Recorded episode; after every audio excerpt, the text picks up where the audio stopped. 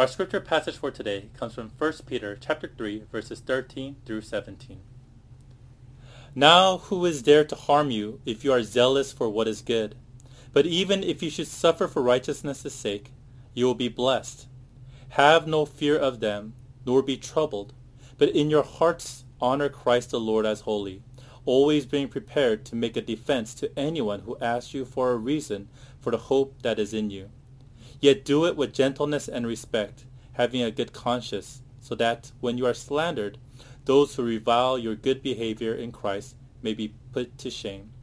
For it is better to suffer for doing good, if that should be God's will, than for doing evil. This is the word of our Lord. Thanks be to God. Please pray with me.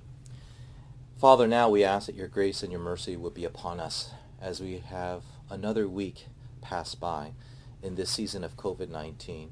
And with so much going out in the world, Lord, we need your grace and we need your mercy to be upon us. Father, we ask that you would encourage us and that you would equip us with all that we need so that we would be ready to go out into the world as your people, representing you, representing your kingdom.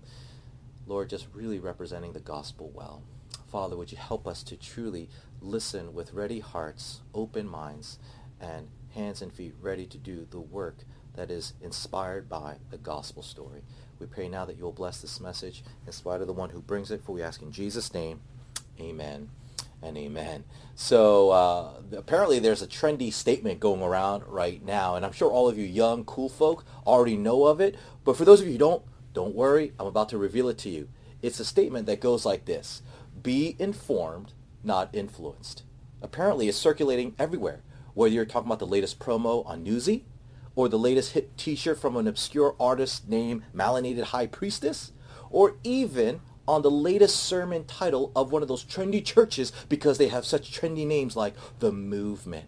But in whatever context in which you may or may not have heard this statement, it is one which I believe we need to heed. Why?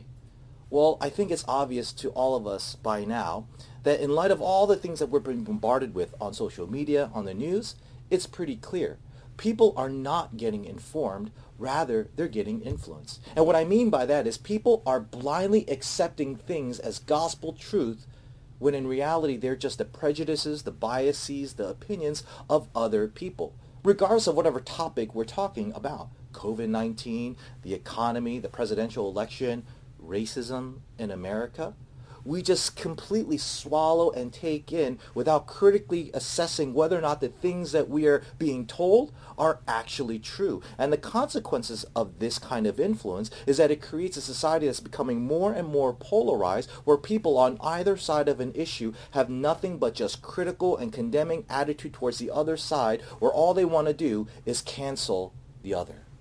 And one of the questions that we Christians need to ask is, as part of the body of Christ, as part of the church who is called by our God to be a blessing to the world, is how do we engage this polarized society without getting sucked into the polarity, without choosing one side or the other? And it's that in mind that we have to circle back to that statement I started out with. Be informed, not influenced. I really like that because it really captures this idea that God calls us to really know what's going on rather than simply blindly accepting what other people say is really going on. Or if I could put it another way, we are called by our God to develop true convictions while at the same time understanding other people's convictions without simply adopting them as our own. Okay? And the way we do that is by being what we are calling being an informed community. It's something that God calls all churches everywhere to be, which is why it's part of our vision statement. Yeah, remember that, the vision statement? We haven't talked about it in quite a while. And so to give you a quick refresher, here it is again. Take a listen. NCF exists to grow up in the gospel in order to go out with the gospel through members that flourish Queens, New York City, the world, and the next generation by wisely engaging the culture to promote an informed and inviting community of Jesus. And there it is that word right in the middle of that statement, informed. God calls his people to be informed and to be making up a community that is informed. But of course that begs the question, what exactly do we mean when a community is informed and how exactly do we pull it off as the church? Well, that is the question that the apostle Peter is going to answer for us as we take a look at 1 Peter chapter 3 verses 13 to 17. And as we take a look at this text, we're going to see three things that Peter wants us to keep in mind so that we can create a community made up of men and women who are informed that not only are blessing one another, but blessing the people who are outside of the church as well. So, three things I'd like to share with you today. First, we're going to talk about the need to be in an informed community. Then we're going to talk about the requirements of being an informed community. And finally, we're going to end it with the courage to be an informed community. The need to be informed community, the requirements of being an informed community, and finally, the courage to be an informed community. Let's start off with the first point, the need to be an informed community. Let's go back to our passage. We're starting in verse 13. The Apostle Peter writes these words, Now who is there to harm you if you are zealous for what is good? But even if you should suffer for righteousness' sake, you will be blessed. Pause right there. Your attention, please. Here, Peter wants to inform his church two truths that he wants to make sure that they really understand and really understand to the full. The first truth is what he says in verse 13 where he states in question form this idea that if you seek to live an upright as well as a decent life, no one is going to bother you or as he puts it, no harm will come upon you. Here, Peter is simply echoing the biblical idea, the biblical teaching known as reaping what you sow. Reaping what you sow. You see it scattered throughout the pages of Scripture, most poignantly in the book of Proverbs. Take a listen to a sampling of the following. Proverbs 11 reads this, Your kindness will reward you, but your cruelty will destroy you. If you search for good, you will find favor, but if you search for evil, it will find you. Proverbs 14. The backslider in heart will be filled with the fruit of his ways, and a good man will be filled with the fruit of his ways. Finally, Proverbs 22. Whoever sows injustice reaps calamity, and the rod they wield in fury will be broken. Over and over, the Bible teaches and life confirms that what goes around comes around. What you give is what you're eventually going to get. What you reap is what you sow. And Peter, being the loving pastor that he is, wants to make sure that his flock fully understands that truth. And yet, it's in that same spirit of pastoral love that Peter also wants to make sure that this first truth that he just told them doesn't blind them to another secondary truth that they need to be aware of. And what is that? It's this. Sometimes, many times, you will reap what you did not sow. I draw your attention back to verse 3. He says, But even if you should suffer for righteousness' sake, you will be blessed. What's he saying here? Well, I kind of already told you. You sometimes reap what you did not sow. Or if I could put it another way, sometimes you will suffer things that you don't deserve to suffer. And I don't think this is something I need to convince any of you of as being true because we know that sometimes, many times, good things happen to bad people, bad things happen to good people. I mean, this is so blatantly obvious that it almost doesn't need to be said, which therefore begs the question, why does Peter go out of his way to state what is so blatantly obvious? Well, because Peter is trying to make a point here, a point where he is well aware of a common flaw in the human condition. And that flaw goes like this. Even though you and I know things that are obviously true, so often we live our lives as, if those truths are patently false. Let me explain what I mean. One of the most sobering warnings that Jesus ever gave the church is the one that's recorded in John 15. Because there Jesus tells his followers, which includes all of us today, Christians today, is that the world is against him. The world is against our God, which therefore means the world is against all of us who profess faith in Jesus. And the primary way in which the world expresses its antithesis, its animosity, its antagonism towards us is by ensuring that unjust suffering comes upon our lives, whether you're talking about social stigma, cultural repression, political persecution, which by the way is still happening right now, places like in Nigeria, North Korea, China, the Middle East. Let it be known, Christian, that as you walk in this world, in the shoes that you're in, as a follower of Christ, you will suffer unjust suffering. But here's what's so odd. What we see so often in the church, especially the church in America, is the minimization or even flat out denial of this truth. So many Christians today, especially in the United States, go out of their way to portray themselves as if they are fundamentally no different to the principles, to the priorities, and to the preferences of the world. Okay? In other words, so many Christians today try to live as if their faith really doesn't make them any different to the people around them. Now, on the one hand, it's understandable why people would do this, okay? Because they don't want to be associated with those crazy radical fundamentalists who twist the word of God and so forth to where they justify atrocious social systemic evils. And yet on the other hand, they don't want to be associated with those crazy progressives who also twist the word of God and subhandedly promote secular atheists, maybe even liberal ideals, you see. And as a result, you have people who profess to be Christians and yet they promote certain values that Scripture would not. Whether you're talking about racism, abortion, socialism, capitalism, you know, same-sex marriage, patriarchy, what have you. And so we just say, no, let us not be associated with these kinds of people who live this way. And so they try to disavow to those kinds of people and those kinds of behaviors. But as understandable as all that may be, it completely undermines the essence of what it means to be Christian. What do I mean by that?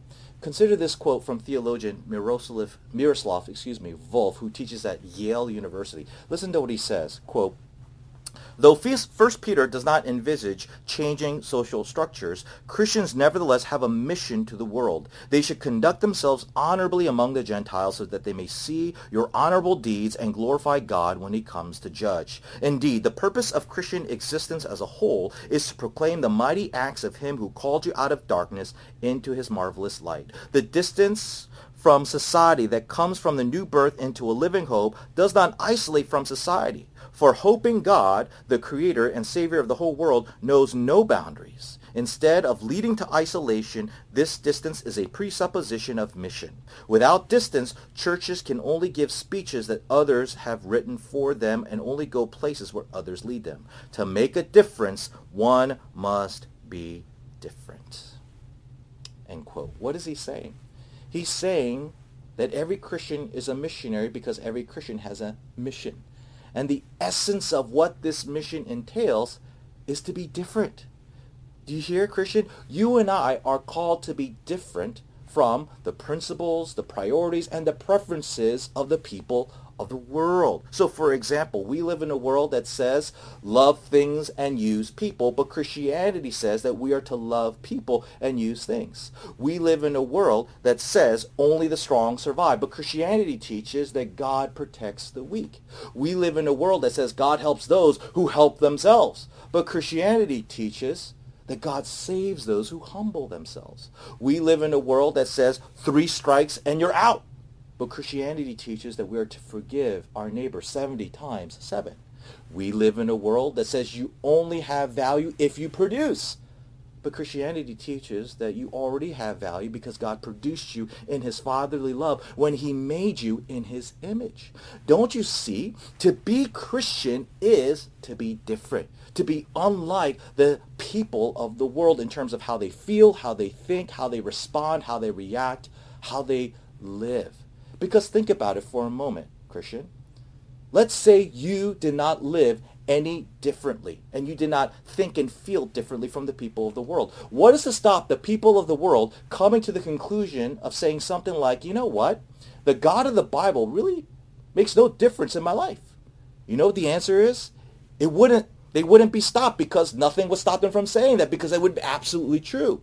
The whole point of us being different, Christian, is so that we can convey to the outside world that our God makes a difference. You see? Let me say that again. The reason why God calls us to be different is so that we can show to the world that our God makes the most meaningful difference ever, and it's only through him and him alone. And the only way we can truly be different is if we're properly informed. You see? This is why we need to be informed because it's when we are informed that we know how to be different because it's when we are different that we're able to show the God who makes the biggest difference of all for the better. Which all of this therefore begs the question, how exactly do we become informed? What is required of us so that we can be the kind of informed individuals and communities that make a difference for the better in the world? Well, this leads me to my next point, the requirements of being an informed community. One more time, verse 14, but this time a little bit of verse 15. Peter says, Have no fear of them, nor be troubled, but in your hearts honor Christ the Lord as holy, always being prepared to make a defense to anyone who asks you for a reason, for the hope that is in you. Yet do it with gentleness and respect. Okay, so here after first telling us that we need to be an informed community, Peter now goes on to tell us the requirements needed to be an informed community. And he says it right there in that statement in verse 15, being prepared to make a defense. You see that word defense? It's the English translation of the Greek word apologia, where we get our word apologetics. And for those of you who are not familiar, apologetics is the activity where a Christian defends their faith from the false charges, false characterizations, false critiques that people will have against Christianity. Okay? And it's this defensive posture that Peter says how we become informed. It's when we are able to aptly and adequately defend our faith against naysayers that we are informed people. Now, just to make sure that you understand where he's going with this, consider this illustration. Let's say uh, you're into martial arts and you're learning a martial arts, whatever martial arts it may be, whether it's karate, Brazilian jiu-jitsu, kung fu, taekwondo, muay thai, whatever. One of the things that you're going to realize right away as you start doing this martial art is that you need to constantly train if you want to be effective with it. Because when you constantly train, what happens? You learn all the moves, all the kicks, all the blocks, all the punches, all the locks, and all the positions and postures that you need to have, right? In other words, it's when you are constantly training that you have a comprehensive understanding of the martial art that enables you to be adequately prepared to defend yourself against any threatening opponent. And that is essentially what Peter is saying. In order for you to be properly informed, you need to be able to properly defend your faith, which therefore means you need a comprehensive understanding, or what is sometimes known as a worldview. Now, what is a worldview? Consider this definition from theologian Greg Johnson. He says this, quote, a worldview is just what it says. A view or perspective on the world. Worldviews are the glasses through which we see and understand or misunderstand the world around us. Everybody has a worldview. We all have ways we look at life, and understanding, whether right or wrong, of our universe. But a worldview is not merely an intellectual commitment. It shapes our souls, moves our affections, colors the way we interpret events, and tells us how we should live, end quote. So a worldview is basically how you understand as well as how you interpret all of reality. And as he just said, Every single person has a worldview. Whether you are a Christian or a non-Christian, everyone has one. And here Peter is telling the Christians that they need to make sure that we have a Christian worldview or a biblical worldview. Now I know many of you who are watching me right now are making an assumption that you already have one. You think, uh, Pastor, I already have a Christian worldview because after all, I grew up in the church.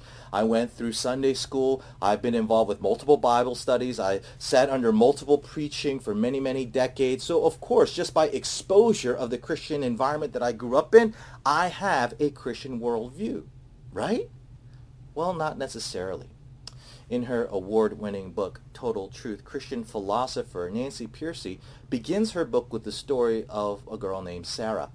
And Sarah is a young professional who works in the Bible Belt, which basically means she grew up going to church. In fact, Sarah identifies herself as a evangelical Christian.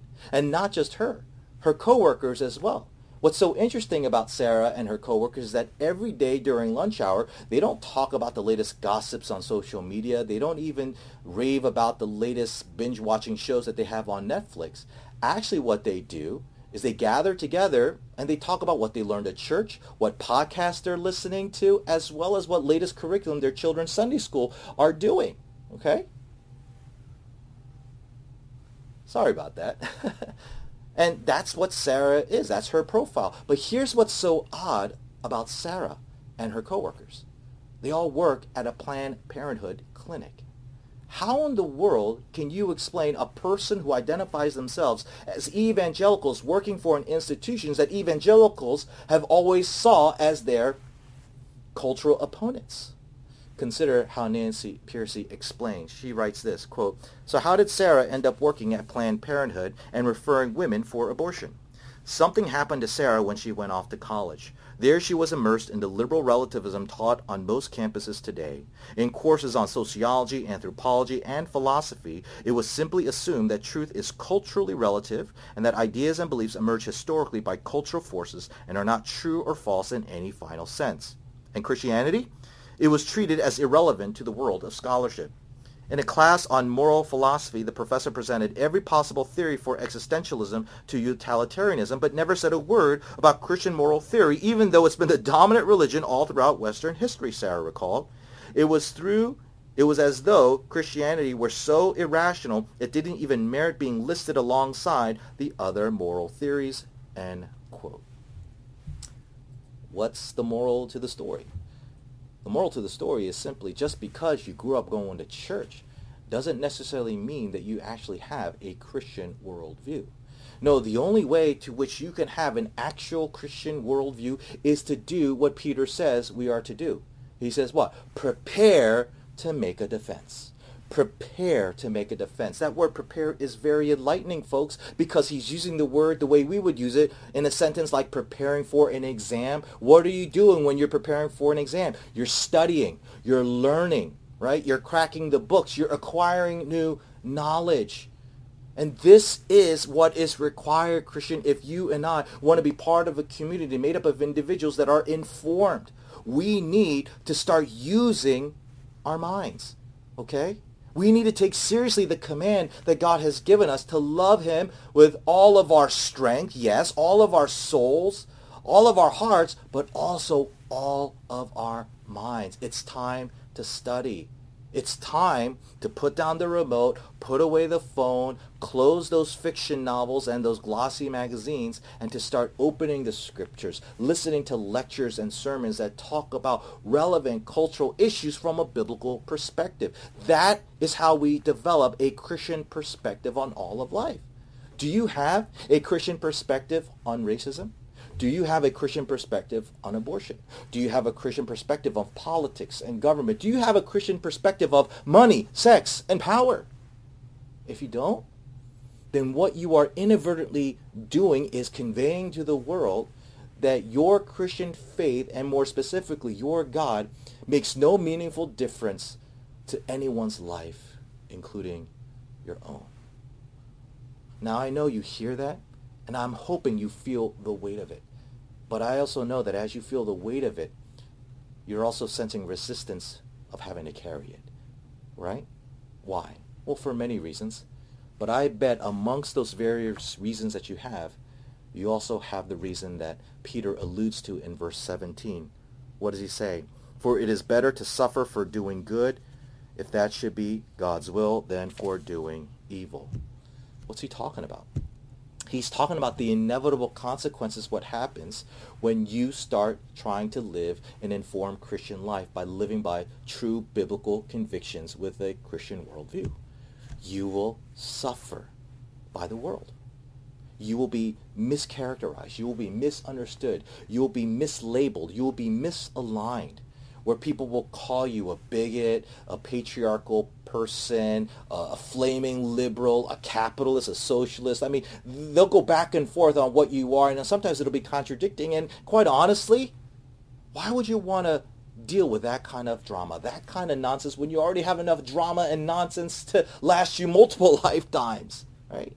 And so you hear this call from Scripture for us to be an informed person, to be part of an informed community and you just can't find in yourself the courage or the wherewithal to do it. And so that leaves us with this dilemma. How do we find the desire? How do we find the valor? How do we find the will to be the informed Christian community that God has called us to be?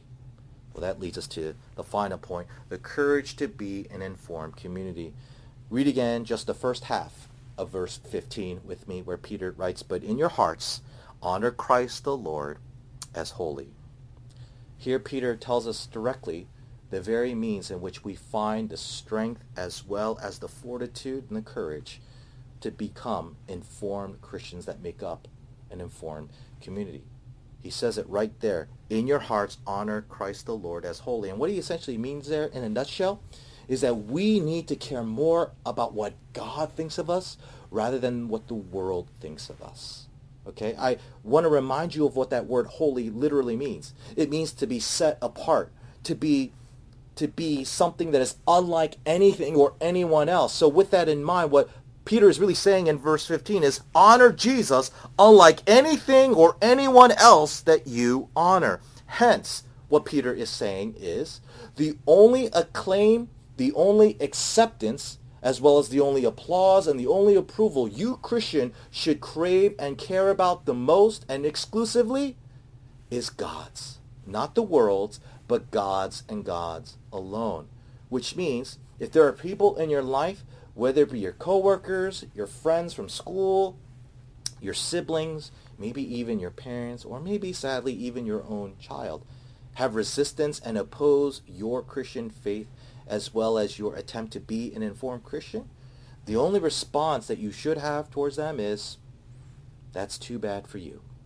That's too bad for you. I'm sorry, but that's too bad for you. Now, by saying that way, I'm not trying to create this cavalier attitude that you should have towards your loved ones, where it's just basically as you do you and I do me. No, no, no. Because look again at what Peter says in the second half of verse 15. He says, make a defense to anyone who asks, right? But yet do it with what? Gentleness and respect. Gentleness and respect. Clearly, we should be concerned in being respectful and kind to those who don't approve or accept our Christian convictions as well as our Christian world view. But the point that Peter is trying to make is don't depend on other people to respect you or to be kind to you in order for you to live differently, to live an informed Christian life. That's the main idea that Peter says. And the only way that can happen is if you truly understand and you truly believe the gospel. The gospel. Because what is the gospel? The gospel is the good news that says God came into the world as Jesus Christ so that why? He could live differently from everyone else. And sure enough, he did live differently. Absolutely, he did. You know, one of the most interesting scenarios that you see happening throughout Jesus' public ministry is when uh, the Jewish people, the people of Israel, the crowds, wanted to make Jesus their king multiple occasions happened where they wanted to coronate Jesus right then and there and acknowledge him as truly the king of Israel. And every time they attempted to do so, Jesus always denied them. He said, no, I'm not going to do it, which is kind of weird because he is their king, right? He truly is the king of Israel. In fact, he's the king of all kings. He's everyone's king, okay? And so why does Jesus deny them of something that is actually appropriate? Because Jesus knew that their understanding of what a king is is the complete polar opposite of what a true king is. You see, in their minds, a king has people serving him. But Jesus, the true king, says, no, I came to be the servant of all, seen most preeminently in my willingness to sacrifice my life for my people. Other people will say that a king is the one who should be honored and exalted above everyone else. But Jesus says, no, the true king is willing to be humiliated and shamed for everyone else so that they can be honored and exalted, not because of who they are, but in spite of what they are, because I have forgiven them through my work on the cross. Other people will say the king is the one who beats people down and conquers his enemies. But Jesus, the true king, says, no, I allowed my enemies to conquer me and beat me down so that when they come to understand why I did this, why I permitted them to do that, they will change from being my enemies to being my brothers and sisters. Other people will say the king is the one who takes people's lives away, who resist him. But Jesus, the true king, says, no, I am willing to give my life away so that those who are resisting me will now begin to relish me because they know that I've loved them with forgiving, life-transforming, eternal love. See, that is what the gospel is trying to convey. It's trying to convey how different Jesus was for the sake of the world, even though the world ended up killing him for it. In a sense, that is what we need to grasp. When we understand that Jesus was different for us out of his tremendous love for us, that love will give us the inspiration, the strength, as well as the desire to imitate that for the sake of the world, where we're willing to be different for the world's sake, for the world's good, even if the world doesn't recognize it or even appreciates it at the time. This is what it means to be an informed community. It's not about having a know-it-all attitude. It's not about putting people in their place by correcting them and publicly humiliating them. Rather, it's being different for their sake so that we can point them to the only one who makes the true, most meaningful difference in all of creation. And that's God and God alone. Christian, in this social media fake news era that we are living in, what the world needs from us is not us jumping on the bandwagon that so many do of just blindly parroting back what the experts or what the celebrities or, or the popular social groups at the moment are saying. We need to go back what the author of life, the creator of life says. For it's only his word that is authoritative and it is only his word that gave life to those who were dead. Jesus Christ. I hope and pray that is something that you hold on to and grow out of so that you and I, together collectively, will be the informed community this world desperately needs. I pray that you will take that up as I take it up with you. Let's pray. Father, we ask that in the midst of so much going on with the latest news bites and the latest uh, Twitter trends, God, we pray that we would not succumb into just simply just blindly accepting or approving things that are claiming to be true without first considering what your holy word says. Father, you call us to be the people of the book. You call us to be people who are grounded in your word. And Father, we understand now why that is so necessary. It is so that we could truly be informed on how to be different in such a way that we convey to the world that you make the only difference that is worth having. God, I pray for our church, I pray for churches everywhere, that we would truly embody this mission that He's given all of us to fulfill. We cannot do it on our own strength. We need the love of God through Jesus Christ to fuel and to inspire this to happen. And so, Holy Spirit, we pray that you will do that now. For we ask in Jesus' name, amen and amen.